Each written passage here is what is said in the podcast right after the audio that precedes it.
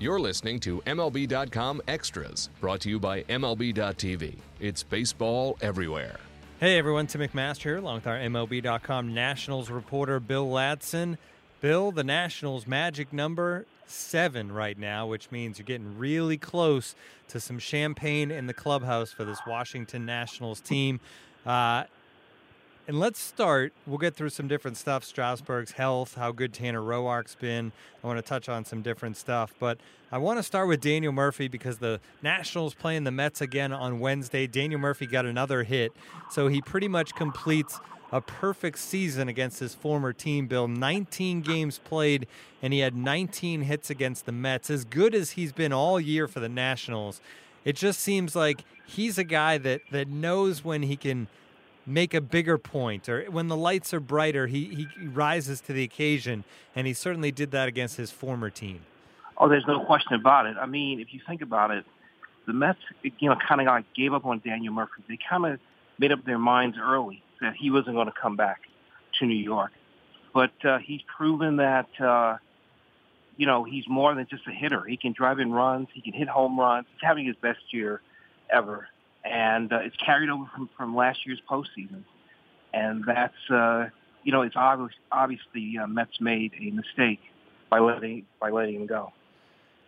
They certainly did. He's actually hitting over 400 against the Mets this season. All right, I mentioned Strasburg, and there's still a lot of question marks, Bill. Obviously, it's unclear if he's going to be ready to pitch at all for this team this season, postseason, um, late in the regular season. What is the plan as far as trying to figure this out and, and trying to have an idea of, of how there may be some availability for Stephen Strasburg? Well, I'll be honest with you. Um, well, first of all, they need the swelling on the flexor mass to go down. Then he's going to get a second opinion, and then they'll figure out uh, how far he can go. But to be honest with you, uh, I don't see him coming back at all. Not this year anyway, because – if you look at the history of the Nationals under Mike Rizzo, I've never known them to rush an arm. They've never rushed an arm. So I just I just think that uh, you know you have what two weeks left to go, uh, three weeks maybe, and uh, I just don't see them rushing Strasburg just to play in the postseason. I just don't see it.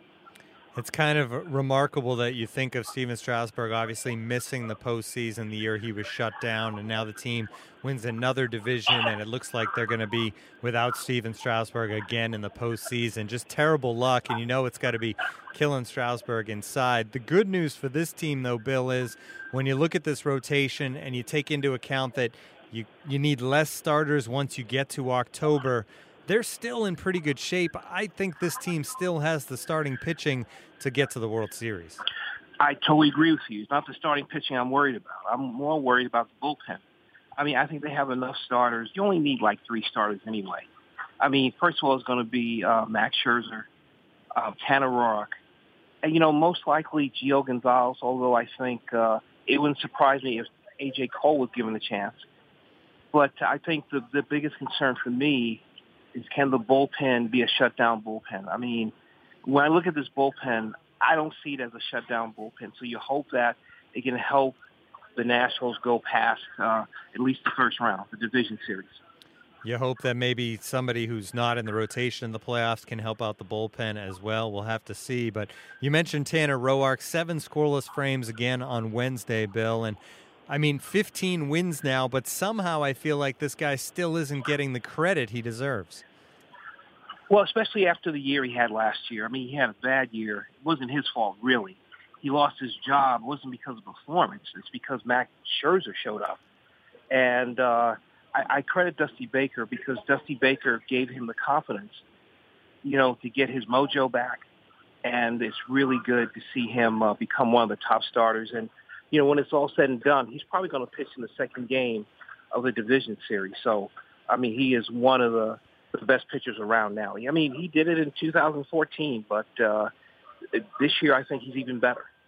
Yeah, and he'll pitch that second game most likely, and not because, hey, we don't have anybody else, but because he's been that good to be the second starter in a playoff series. You talked about the bullpen and the need for that bullpen to kind of rise to the occasion. Now, Joe Ross Mm-hmm. Now, Joe Ross, 60 pitch simulated game on Saturday, Bill. Um, what's next for him? And he could he be the guy that kind of solidifies that bullpen? He hasn't pitched in a game since July 2nd. He could. He could uh, solidify that bullpen, but I just don't know. It's too early. I mean, he has yet to be taken off the disabled list, and uh, you know, um, it's hard to say what they're going to do. I mean, Dusty Baker at first was talking about putting him as a as a reliever, but now uh, you just never know. I mean, it's too early to tell what what the plan is right now. Dusty Baker wasn't with the team for the win on Wednesday, and Bill, I guess there's a chance he may miss Friday's game as well as he has left the team because of uh, a death in the family. Um, was the team I guess this is the kind of thing that I would think when he does come back, this team's going to kind of rally around Dusty. Uh, he's a guy that obviously everyone in that clubhouse loves. Oh, they love him uh, big time. And uh, Chris Fire was emotional when talking about uh, Dusty Baker yesterday. I mean, they really love this guy. I mean, he doesn't take things. Uh, I mean, he's it's not the end of the world for him after a loss, so that's a good thing. And uh, I think. Uh, I think the way that the team has played this year has proven how much they really love this guy. Yeah, they certainly have shown that they come to the park every day and play for him. Ups and downs. This team has really kept an even keel all season long. Um, what's the mindset right now, Bill? When it looks like the obviously the division title is kind of just a it's just when not if it's going to happen. And it could certainly happen very soon as early as this weekend if if everything falls into place. Have you noticed a change in this team or is it still business as usual? It's it's still business as usual and they're taking it one day at a time. You you keep asking hey you're getting closer? And I said nah we still have time. You still have uh, a few games to go. And they're taking in one game at a time i mean they they're not even thinking about the division series right now so uh, they're just thinking about, uh, you know, the Braves right now, and uh, that's the bottom line. All right, great stuff as always. This has been MLB.com Extras, our Nationals edition. For Bill Ladson, I'm Tim McMaster. Tune in again next week. MLB.tv Premium, the number one live streaming sports service, is celebrating 13 years. Watch every out of market regular season game live or on demand in true HD. Real time highlights, live look ins, pitch tracking widget, and more. MLB.tv Premium includes a free At Bat 15 subscription. Watch live baseball on over 400 mobile and connected devices. Watch at home, in the office, or on the go every night on every device. Blackout and other restrictions apply. Visit MLB.tv for details.